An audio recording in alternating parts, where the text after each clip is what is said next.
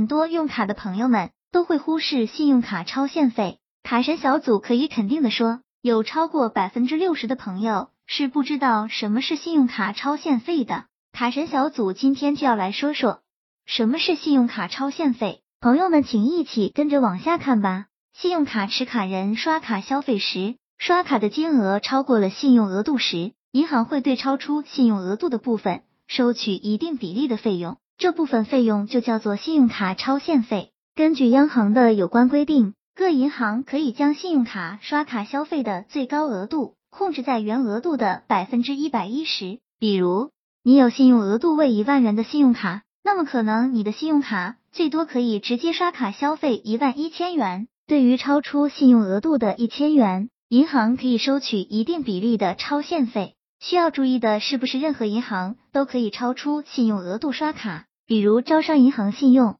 卡就无法超出信用额度刷卡消费。信用卡超限费的收费标准因银行而异，有的是按照超限金额的百分比一次性收取，也有的是收取超限金额部分日息计算。而且超限费的收费标准是比较高的，所以各位朋友要注意，别把自己的信用卡刷爆。下面卡神小组就举一个案例给大家看下：国庆节期间，某银行为 H 线提高了一万元信用卡临时额度，信用额度达到了两万元。甲期间，H 先生刷掉了两万五千元。由于节后 H 先生最近手头比较紧，于是他选择了最低还款。按常理看，一般银行的信用卡最低还款按消费金额的百分之十，于是郑先生只还了两千五百元。没想到前几天郑先生收到一张银行还款账单，除了两万五千元从记账日（一般为消费日第二天）开始的每天万分之五利息，还有一笔两百二十五元的超限费。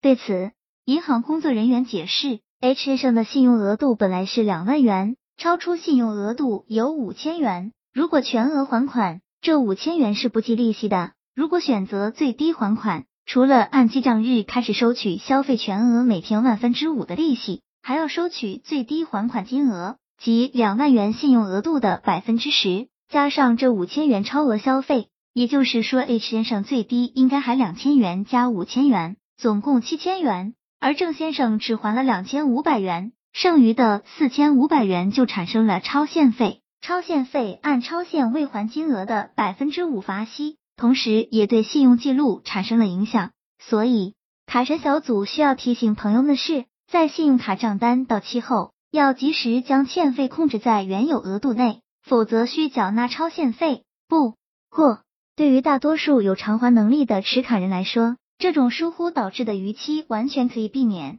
用信用卡绑定借记卡，自动还款就是一个好方法。借记卡和信用卡绑定后，到了信用卡最后还款日，银行会自动从你的借记卡里将钱划到信用卡自动还款。但需要提醒的是，一旦你借记卡上的钱不够还信用卡，就要及时补充，以免自动扣款失败产生不必要的利息和滞纳金。而对于不小心拖欠个位数还款额的市民来说，如今大多数银行都执行容差容时政策。所谓容差服务。是指本期账单中信用卡未清偿部分小于或等于十元时，视同全额还款；未清偿部分自动转入下期账单。而融实服务则只为持卡人提供一定期限的还款宽限期服务，还款宽限期自到期还款日至少三到五天，持卡人在还款宽限期内还款的视同按时还款。另一方面，为了方便没有信用卡的消费者。如今各大电商平台也推出了多种多样的预付式金融消费服务，其形式与信用卡基本相似。